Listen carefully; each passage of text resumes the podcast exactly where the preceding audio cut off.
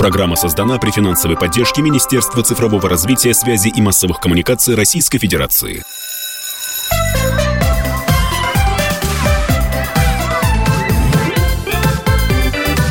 Родительский вопрос.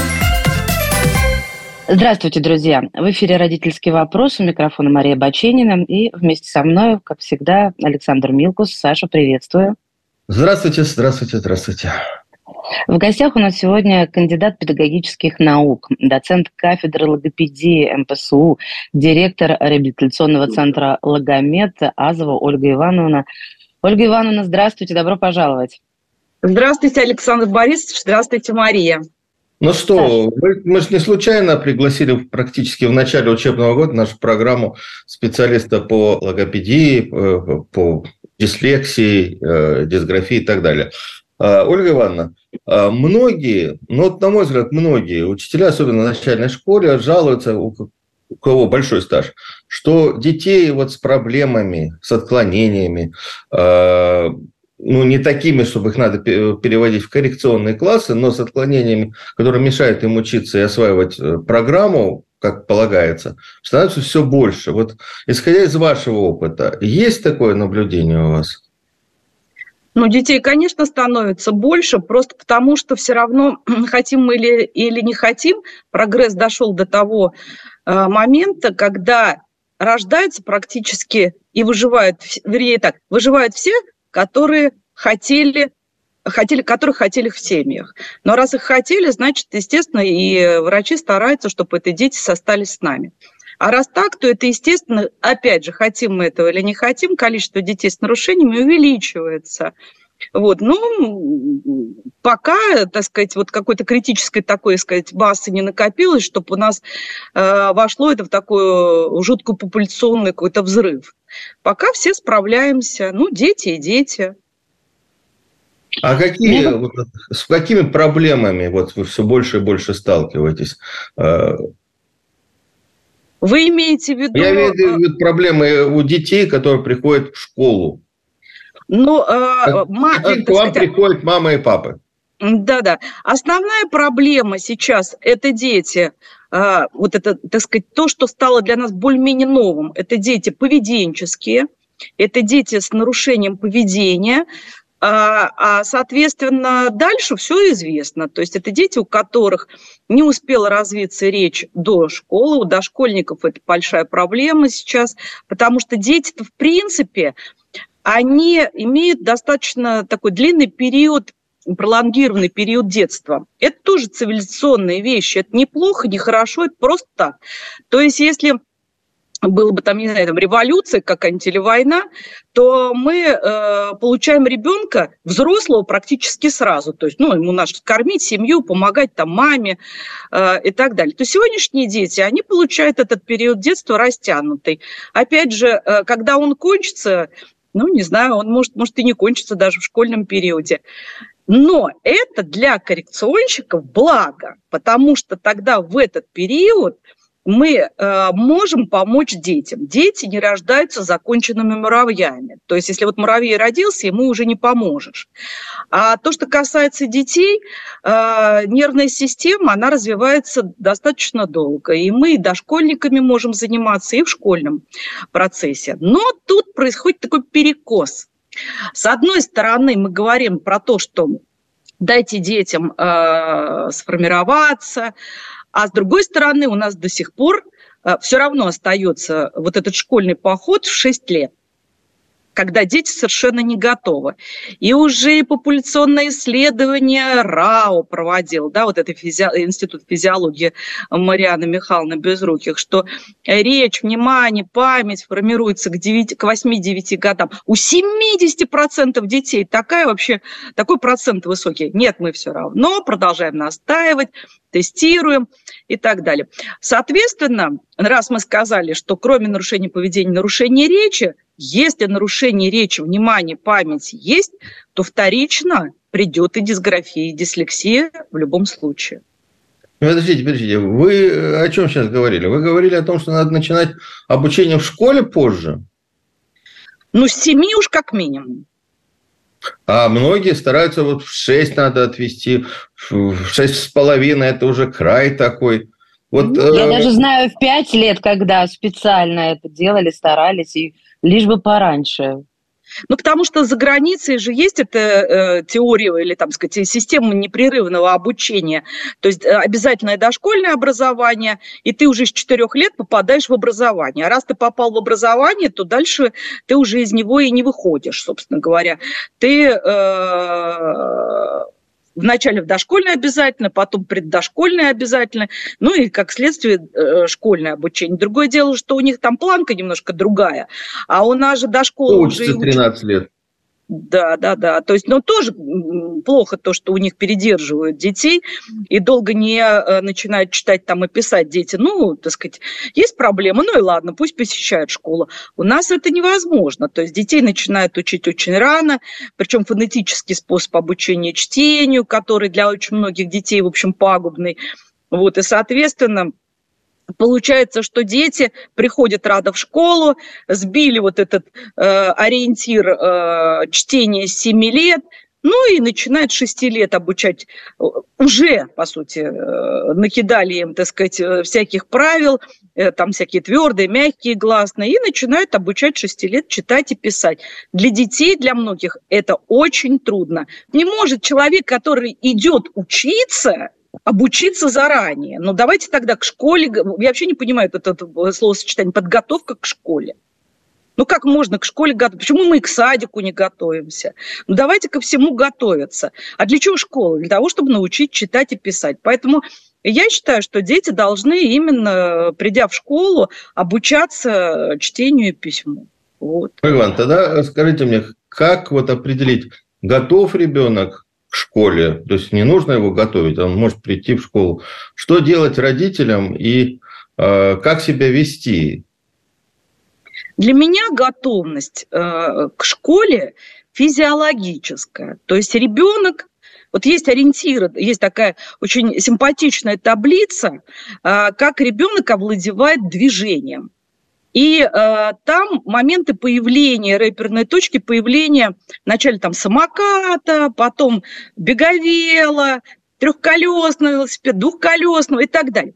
И вот э, мы можем посмотреть, вот физиологически ребенок незрелый не овладевает этими э, как они называют, спортивным инвентарем, да?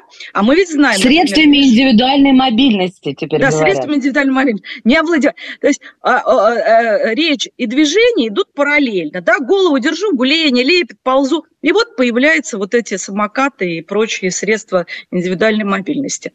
Вот. И э, если ребенок не может на велосипеде ездить, если ребенок не может застегнуть пуговицу, да, промахивается мимо воротника, Потом он там, я не знаю, шнурки у нас давно ушли, дети только липучкам, а мелкая моторика нам тоже не безразлична. И вот мы получаем ребенка, который достаточно физически не развит, плохо воспринимает на слух речь. Речь у него а ведь э, на самом деле речь э, это же многокомпонентная история, да? Нам надо же не просто э, каким-то набором слов овладевать, нам нужна развернутая речь. То есть ребенок должен уметь и выслушать, и ответить. Сейчас тоже там огромная, так сказать, э, проблема, что люди не вступают в нормальные диалоги. Либо, например, там много говорит один, а второму некуда вставить свое слово. Вот. Э, либо, в принципе, человек говорит об одном, отвечает совершенно другой человек другое. То есть для меня, так сказать, подготовка к школе прежде всего посмотреть высшие психические функции, насколько ребенок э, э, слышит инструкцию. Ну, есть же такие дети, слышу, сюда вхожу, а здесь висок не обрабатывает. И даже есть уже такое понятие, дети с карт, дети с, с плохим восприятием на слух. Вот все, что в округе они слышат, там за окном, то, что есть э, в коридоре какие шумы, линейки, шумы, э, линейки падают, э, странички шуршат. Петин разговаривает, вот все слышит, но только учителя не слышит. То есть вот эти базовые вещи у ребенка не готовы. Вот, но зато его начинают сразу учить аналитико-синтетической деятельности – анализу и синтезу, а то, что у нее опять селективное внимание не готово к этому, ну, на это тоже как-то не особо обращают внимание. То есть учат прикладно. То есть давай вот выделим гласную красным, там согласную синим. История очень сложная, а, аналитика синтетически, и мало полезная, потому что э, у, у наших детей нет как то у нас вообще русское языка не, как таковое, она, оно фонетически, фономатически не зависит от транскрипции. Ольга Ивановна, Саш, подождите, а то мы уйдем сразу в школу. И вот тут, соответственно, велосипед, беговел, это, мне кажется, очень важно. А мне, э, мне хотелось бы, чтобы вы заострили на этом внимание, что это не просто развлечение, а получается вещь, которая подталкивает развитие речи. Верно я вас поняла? Ну да, конечно, это заложено не нами, это заложено ну, природой, да, то есть Хорошо. то есть сажаем, сажаем да, ребенка на эти средства мобильного индивидуального передвижения. Это да. первый момент. Друзья мои, прервемся буквально на несколько мгновений и вернемся в родительский вопрос. В эфире радиостанции «Комсомольская правда» кандидат педагогических наук Азова Ольга Ивановна.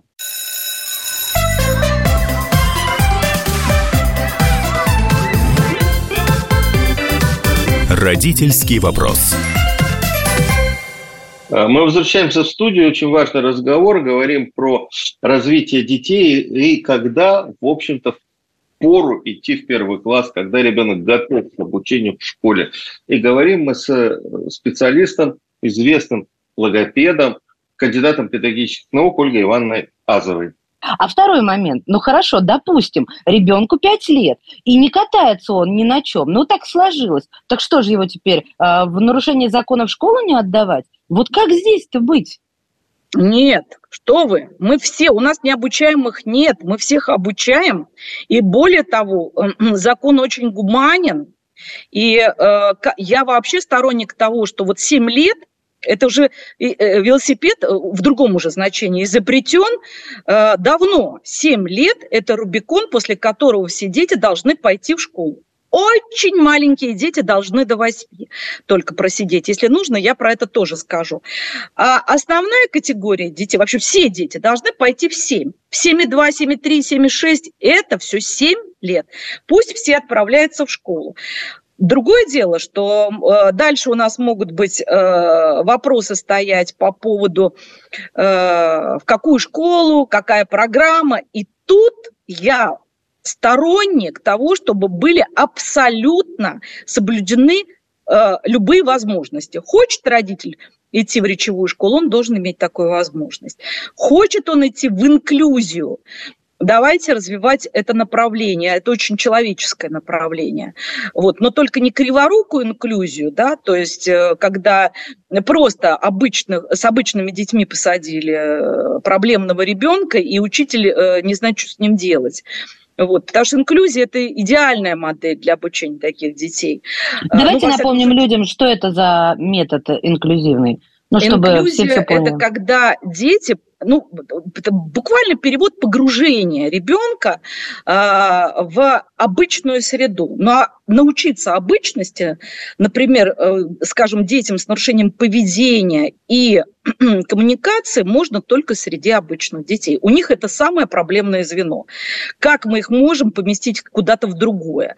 Потом у нас, например, есть такая история, что инклюзией считается, что мы, э, скажем, в коррекционный класс – называем инклюзивным. Нет, инклюзия – это когда все среди всех, но по определенным моделям. То есть если есть эта проблема у детей, которые заходят э, в инклюзивный класс, и, скажем, им нужен пандус, это одна история. Но если у него нарушение поведения, то нужен и тьютер, то нужны, там, скажем, и бей-программы, э, бей-куратор, и тогда дети обычные могут помочь особенным, но и особенные не будут мешать обычным детям. В 7 лет должны все пойти в свои школы или в школы обычные по своим программам. Скажите, пожалуйста, Ольга Ивановна, я хотел бы вот про этот, знаете, про что поговорить. Насколько, на ваш взгляд, на развитие детей сегодня влияют гаджеты? Есть статистика о том, что дети 4-5 лет, 84% из этих детей так или иначе а, пользуются гаджетами, используют интернет и так далее. Не так давно был проведен очень интересный опыт с детишками 5-6 лет. Им на картинке показали, где там спрятано в комнате что-то для них интересное, ну, игрушка и тому подобное. Потом их привели в эту комнату, и они не смогли найти эту игрушку. Потом их вывели из этой комнаты и показали эту комнату через окно. И они совершенно точно тут же показали, где находятся вот эти игрушки. То есть у них нету пространственного восприятия. Тоннельное зрение такое получается какое-то. Да, это удивительная история, но вот э, такой эксперимент был, и я думаю, что это на самом деле так и есть. А, влияет, конечно, более того, смотрите, как, как развивается человек а, маленький, даже буквально на первом году жизни. У нас визуализации, визуально вот э, включающиеся, так сказать, глаза, у нас и так очень много. Ребенок э, достаточно быстро идентифицирует разные предметы, которые перед ним мелькают прямо с рождения. А вот слух, например, он не сразу формируется. Мы можем, ребенок родился, мы можем тут рядом разговаривать, он даже, даже не будет слышать, а спать будет. И постепенно, постепенно эта функция, это не значит, что он глухой, но просто так разворачивается слуховая функция. То есть постепенно формируется восприятие на слух. И только потом уже самое высокое, вот этот фономатический процесс, который связан с чтением и письмом. Так вот, когда мы ребенку достаточно рано даем гаджеты, то другие э, сенсорные органы мы обедняем. А теперь вспоминаем, например, школьное э, опять, так как мы все-таки про школу говорим, школу, а как э, в школе преподаются в основном предметы? И кто? Это тоже важно. В основном женщины. А женщины – это всегда разговорный жанр. Э, это значит, что надо много воспринимать на слух. И с этой точки зрения дети не могут, и, так как ну вот э, у нас, например, в центре есть автоматизм, мы проводим аудиограммы детям, и я четко знаю вызванные потенциалы. Те дети, которые могут э, озвучить свою проблему, они говорят, я сижу э, в школе как на оживленном перекрестке. То есть, а, то есть они э, больше становятся визуалами? Ну, э, это, это упор делается на визуальное. Ну, у меня же нет таких исследований, но угу. хотим мы не хотим, мы все время туда смотрим и воспринимаем через один канал. А угу. каналов-то у нас много. Но, скажем, например, э, для нас не очень интересно обоняние. Его, кстати, коррекционно никак не восполнить. Если вот оно потеряно, то и все. А все остальные мы э, работаем как э, коррекционные педагоги, как дефектологи с другими каналами по, по, получению информации. Э, и, соответственно, мы можем закрыть глаза, и я буду, например, вот вам, там, допустим, гладить, мять, и не называть эти предметы, ну, действия. И человек поймет, что с ним происходит. И, соответственно, вот мы должны это все использовать. А тут получается, что только один канал через зрение, через зрение. И другой помощи у ребенка нет. Или не помощи, а начального этого звена. Это, конечно, плохо. Плюс увеличилось экранное время. По данным ВОЗ, э, я не назову конкретный процент, но раньше это было буквально э, минуты, то сейчас это экранное время увеличилось до 6 часов у детей. То есть это, соответственно, дети, ну, слушай, если при этом мы еще спим какое-то количество времени, сколько они проводят в этих гаджетах. То есть это, конечно, проблема. На все остальное просто не остается времени. Ну и в принципе же говорят, что сейчас очень большая проблема, это электронное вот это излучение, что сейчас прям наука э, смотрит в сторону того, чтобы изобрели э, те корпуса и как чехлы для э, всех этих гаджетов, чтобы они не пропускали электромагнитные волны. То есть то, что делается тоже с головой, тоже непонятно. А. Скажите, пожалуйста, а, вот как родителю внимательному, да, не тому, который все все, чем раньше в школу, тем лучше. распознать, что есть проблемы, что есть проблемы. Ну, кажется, ну, вот, ну, хуже говорить. Ничего, пойдет в школу разговориться, да. Там, э, пишет коряво очень. Ну, ничего, в школе учительница, она обычно научит. Э, там, вот, вот когда и в каком возрасте нужно в первую очередь, ну, с самого начала. Первый звоночек. такой. Да, первые звоночки, когда нужно обратить внимание. Я не, не буду идти в самое раннее детство, нам нужно все-таки перед школой посмотреть. Вот для да. нас э, э, проведем такую черту. Пять лет. И тем более у нас, в общем, этот возраст фигурировал уже. Что это за возраст такой для детей? Это возраст, когда речь закончила свое развитие. То есть это речь взрослого человека. Что это значит? Это богатый лексикон до 5 10 тысяч слов, ну много.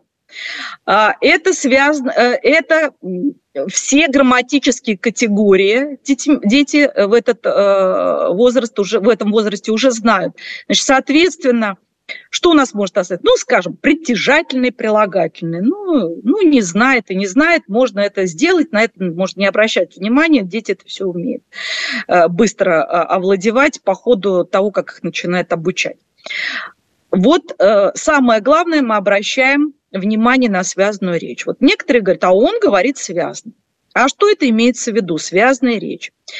Дело все в том, что человек может сказать слово, может сказать фразу, даже изменить слово по родам, числам и падежам, но на уровне вот связанной речи он этим не владеет. И тогда для нас это критерий. Как смотреть? Рассказы, пересказы, они достаточно сейчас доступны. Можно э, пересказывать сказку, пересказать сказку. Можно дать серию картинок сюжетных. Можно одну сюжетную картинку, это еще сложнее. Ну и высший пилотаж – это диалог и монолог, насколько ребенок может поддержать его. Впереди еще одна пауза, и я с удовольствием еще раз представлю нашего сегодняшнего гостя, а, логопед, кандидат педагогических наук Азова Ольга Ивановна.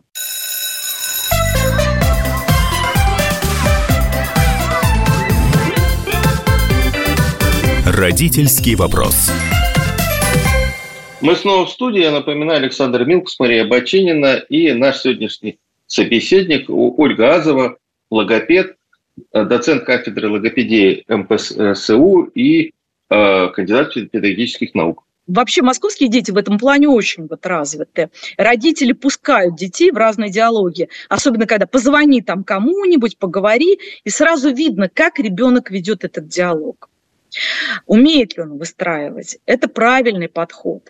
Дальше мы э, сказали про общую моторику, и, наверное, есть смысл поговорить про мелкую моторику. Потому что для письма, ну, для чтения одни функции, для э, письма нужна будет обязательная рука. И вот дам совет, который вот абсолютно на все времена. Учите детей вязать потому что там все абсолютно органы работают. Соотнесение, глазодвигательные, моторные функции, пространственные. А, вязать могут и мальчики, и девочки. Конечно, может там и штриховать. Я, я например, в, своем, в моем детстве не было ничего такого особенного, но было много дешевых трехкопеечных раскрасок. Я много раскрашивала, и рука наработала эту функцию. И если вы видите, что у ребенок сам по себе не координированный, плохо владеет э, рукой, и вообще еще с ругой не определился. Это все нужно, конечно, до школы бы узнать. Дальше вы видите, что ребенок не удерживает по высшим психическим функциям, не удерживает инструкцию. То есть вы задаете одно, а ответ вы получаете совершенно другой.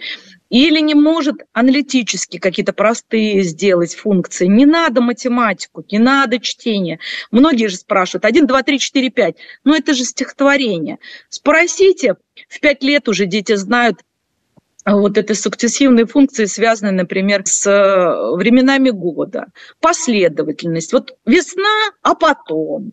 Или если вы хотите просчет, ребенок интересует, то вот 8, а какие соседи числа? Обычно дети уже в этом возрасте такие функции делают. Или дают какое-нибудь там обобщающее понятие.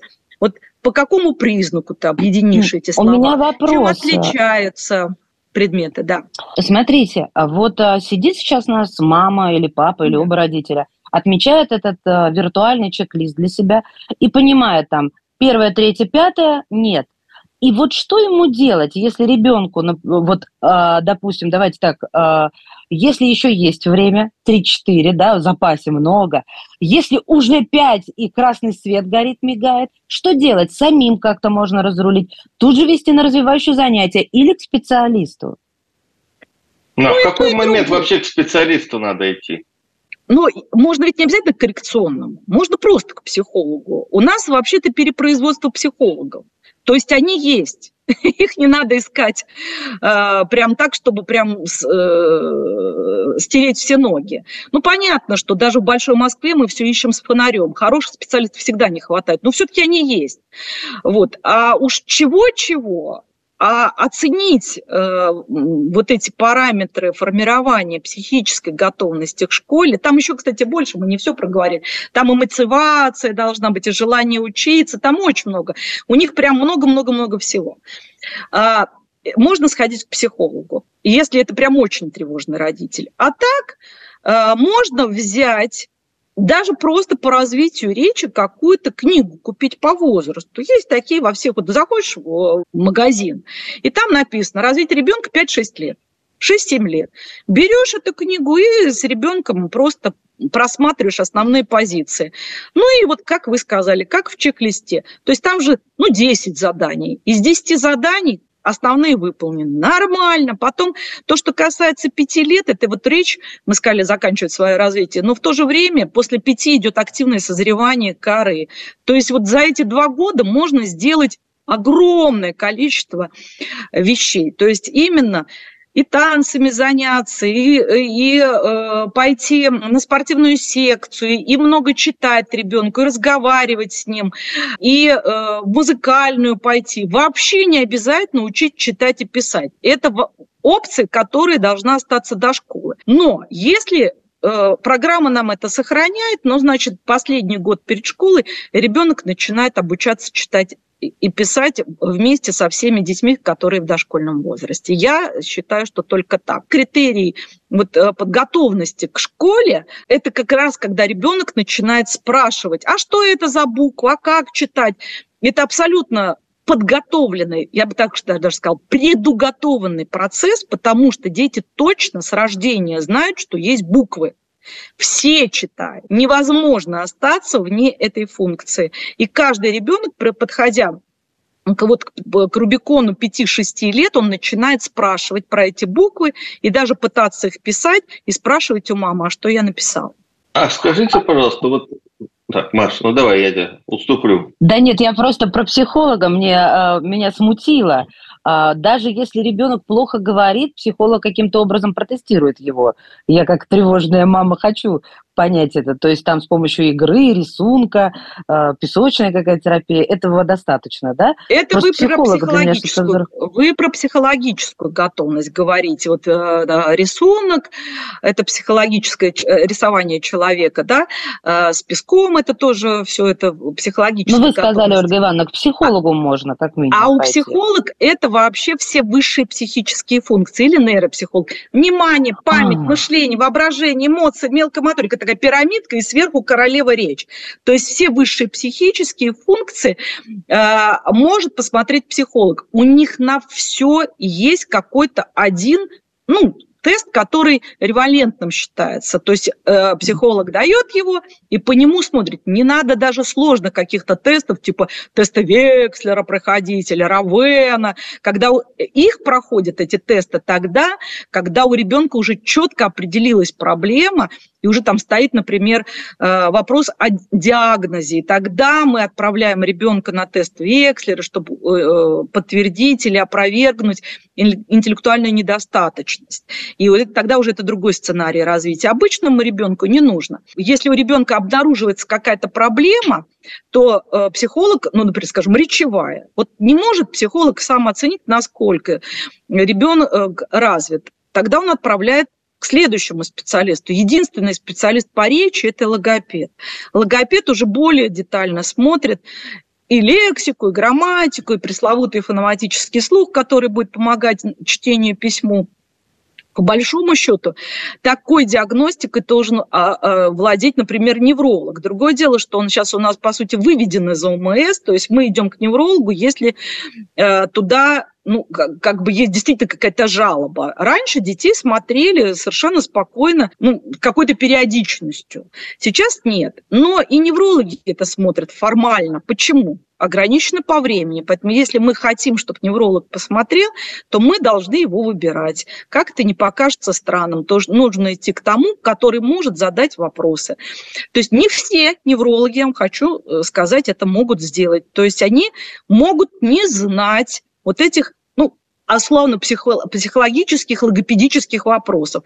Но и тем не менее, есть неврологи, которые занимаются с детьми, у которых, ну, вернее, лечат, составляют программы реабилитационные э, для детей. У них есть эти вопросники, и э, даже более того, они берут там, допустим, какие-то более сложные методики, там, Стребелевой, Забрамной к, к рассмотрению. Собери там пазлы, собери разрезную картинку, найди лишний. Даже неврологи.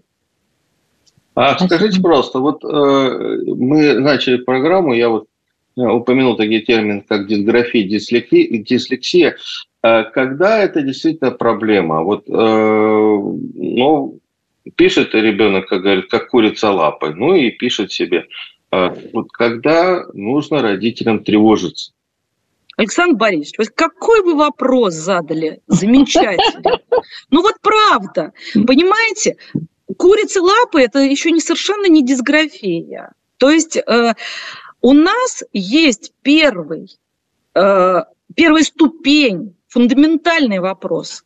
Это обучение детей самому процессу, чтению и письму, самим процессом, два их получилось. Соответственно, чтение, естественно, раньше идет, ну, положено бы раньше, сейчас уже я ни в чем не, не уверена, могут и параллельно учить. Надо смотреть исследования 50-х годов прошлого века. Вы скажете, вот там можно что-нибудь побановее? Нет, их просто нет.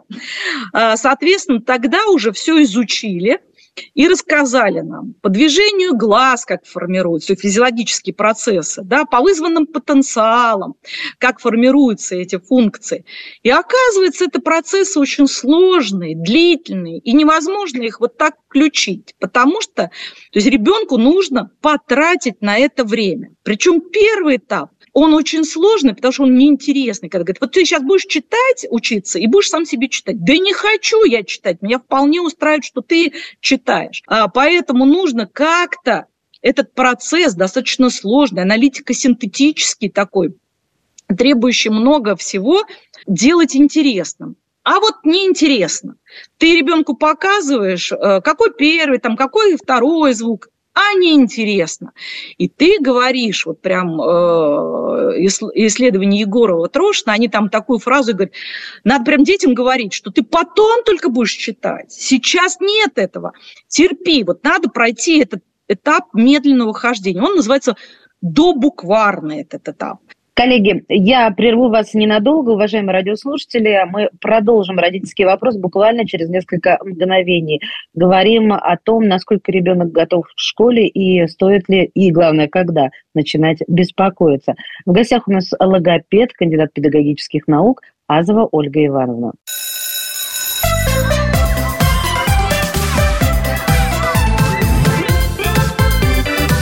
Родительский вопрос.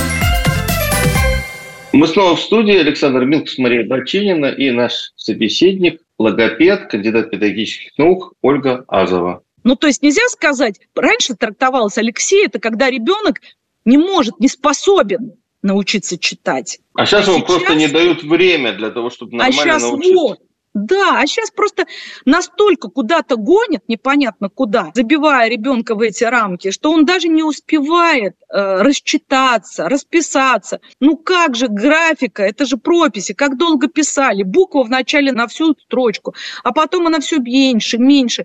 И все равно мы приходим к тому, что ну, вот учат, например, безотрывному письму. Ну нельзя, он не физиологичен, этот процесс. Ребенок затаивает дыхание, а там дальше идет э, затаянное дыхание, кислородное голодание. И вот он, значит, высунув язык несчастный, удерживает и пишет, э, и выдохнул, а он уже не помнит, у него следующий процесс страдает, он уже, э, у него не включается э, слухоречевая память, он не а, удержал а, эту фразу, он не может ее уже вспомнить, какое первое слово, второе слово, третье слово. Какой какое... ужас! Я прям вспоминаю, как вот этот высунутый язык, соединение букв.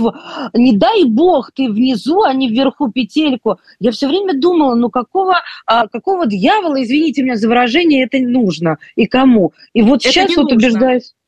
Это а, а как нужно писать-то? Раздельными буквами, что ли, получается?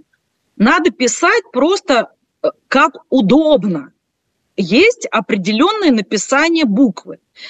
Русская графика предполагает, что у нас есть даже буквы, которые отрывны. Ну, Е, например, она же отрывная.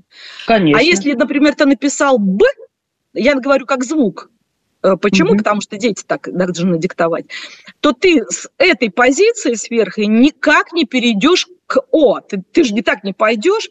Ты ну, по-любому да. отрываешь руку. Зачем искусственно создавать? Не нужно. Смотрела девочку э, четвертого класса, и она э, она же понимает, что ее привели, и вот у нее проблема, и она мне пишет безотрывно, стараясь красиво.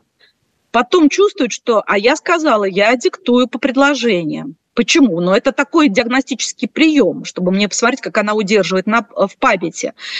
И она понимает, что она не удерживает, либо на графике э, сосредотачивается, либо то держу. Она, что называется, плюнула и э, перестала сливать, и стала, но она все-таки уже имеет право, четвертый класс, и начала читать, писать отрывно. И у нее буквы так-так-так-так сразу быстрее стали писаться. То есть, а зачем вам тогда это безотрывное письмо. Если вы хотите каллиграфию, ну, извините, это искусство, тогда этому нужно отдельно учить. Давайте вводить тогда отдельный предмет, как доп, например. Пожалуйста, кто-то, может, и пойдет. Это красиво, никто не против. Вернемся к дислексии, к дисграфии, а, или вот как вы говорите, Алекс, а когда в каком возрасте родитель должен нас, э, волноваться и именно понимать, что нужно идти к специалисту. А когда не нужно, когда нужно понимать, что процесс обучения все выправится.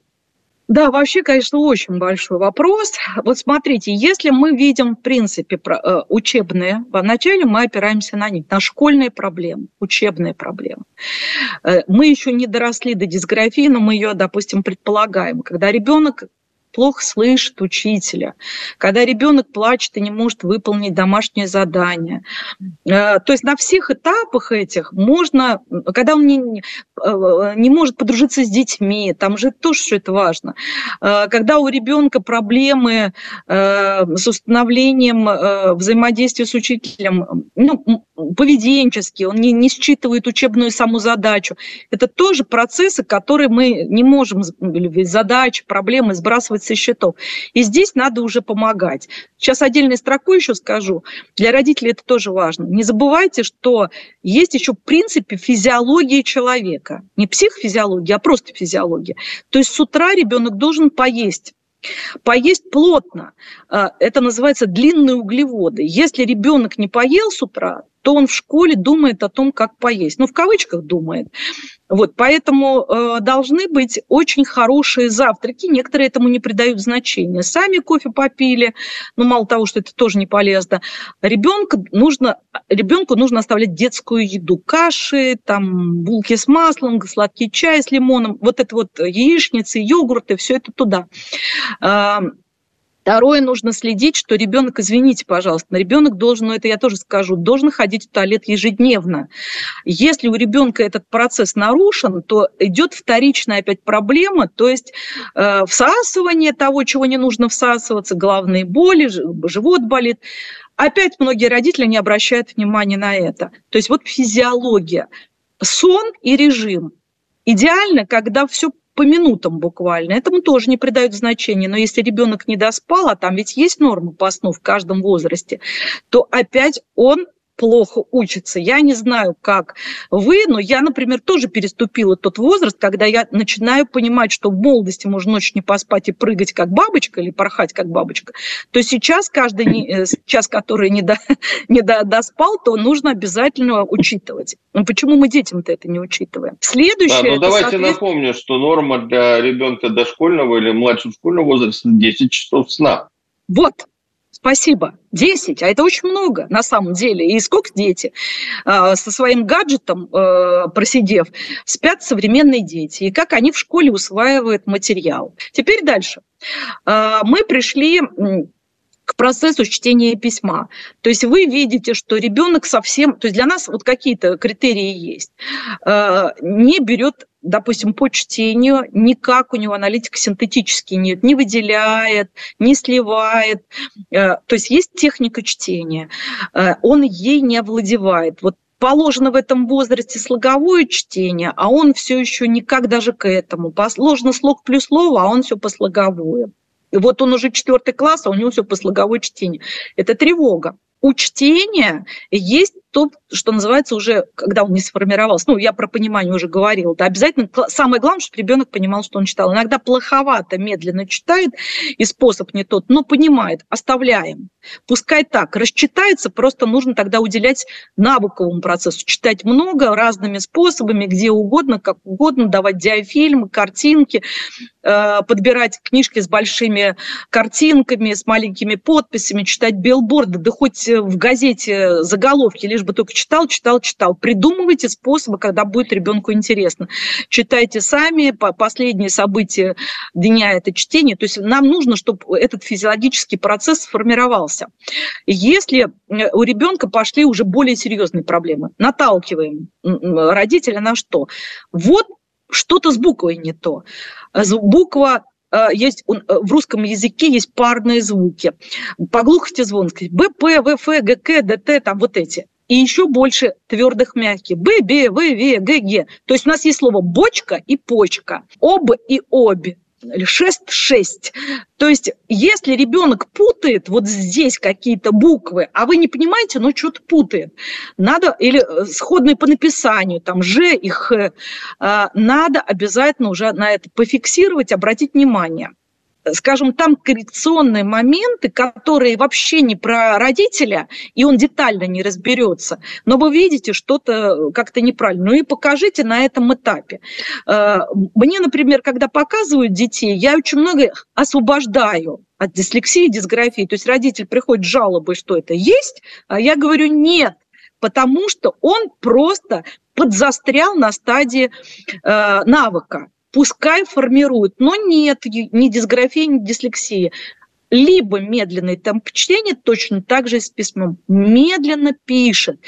Первый этап – это письмо, когда ребенок должен в медленном темпе научиться писать, писать, писать, писать. Там два процесса – списывание, письмо под диктовку. Как только с этим процессом справился с ребенок, тогда в конце второго класса мы должны перейти на следующий, на этап письменной речи. Повторяю, что сейчас могут перевести раньше. Правила появляются раньше. Если на первом этапе мы пишем а, буквами, например, стол или дуб, не, нет, дуб требует дом, стол или дом не требует правила Д, Д, О, О, М, М. Но если ребенок пишет бом, э, ДМ, дол переписывает или меньше количество э, крючочков пишет, э, то это симптом, который нас настораживает. Но если он пишет медленно, дайте ему расписаться, расписаться, расписаться. Вот научился буквами, слогами, э, научился писать э, и словами. Переходим к следующему этапу, когда мы пишем по, с помощью правил. Например, побелел по приставка «па» не бывает. Ну, там есть пасынок, но мы детям не сообщаем скоро про это. Белел, проверочное слово бел. То есть пишем приставками, корнями и так далее. Это уже навык письменной речи. Коллеги, это очень интересно. Я абсолютно искренна, но я вот, э, как говорится, главный по часикам. Да-да-да, я поэтому Ивановна, увидела вас сигнал. К сожалению, Да, да. К сожалению, время наше вышло. Друзья, я считаю, что эту программу нужно сделать настольной. А, и действительно, под, под компе, э, как видите, даже я стала запинаться конспектировать. Вот что я хотела сказать. Кандидат Но мы обязательно наук. продолжим э, тему и про функциональное Спасибо. чтение поговорим, и про понимание текстов. Э, ради того и работает родительский вопрос. Итак, все-таки кандидат педагогических наук, доцент кафедры логопедии МПСУ, директор реабилитационного центра «Логомед» Азова Ольга Ивановна была сегодня в родительском вопросе. Огромное вам спасибо.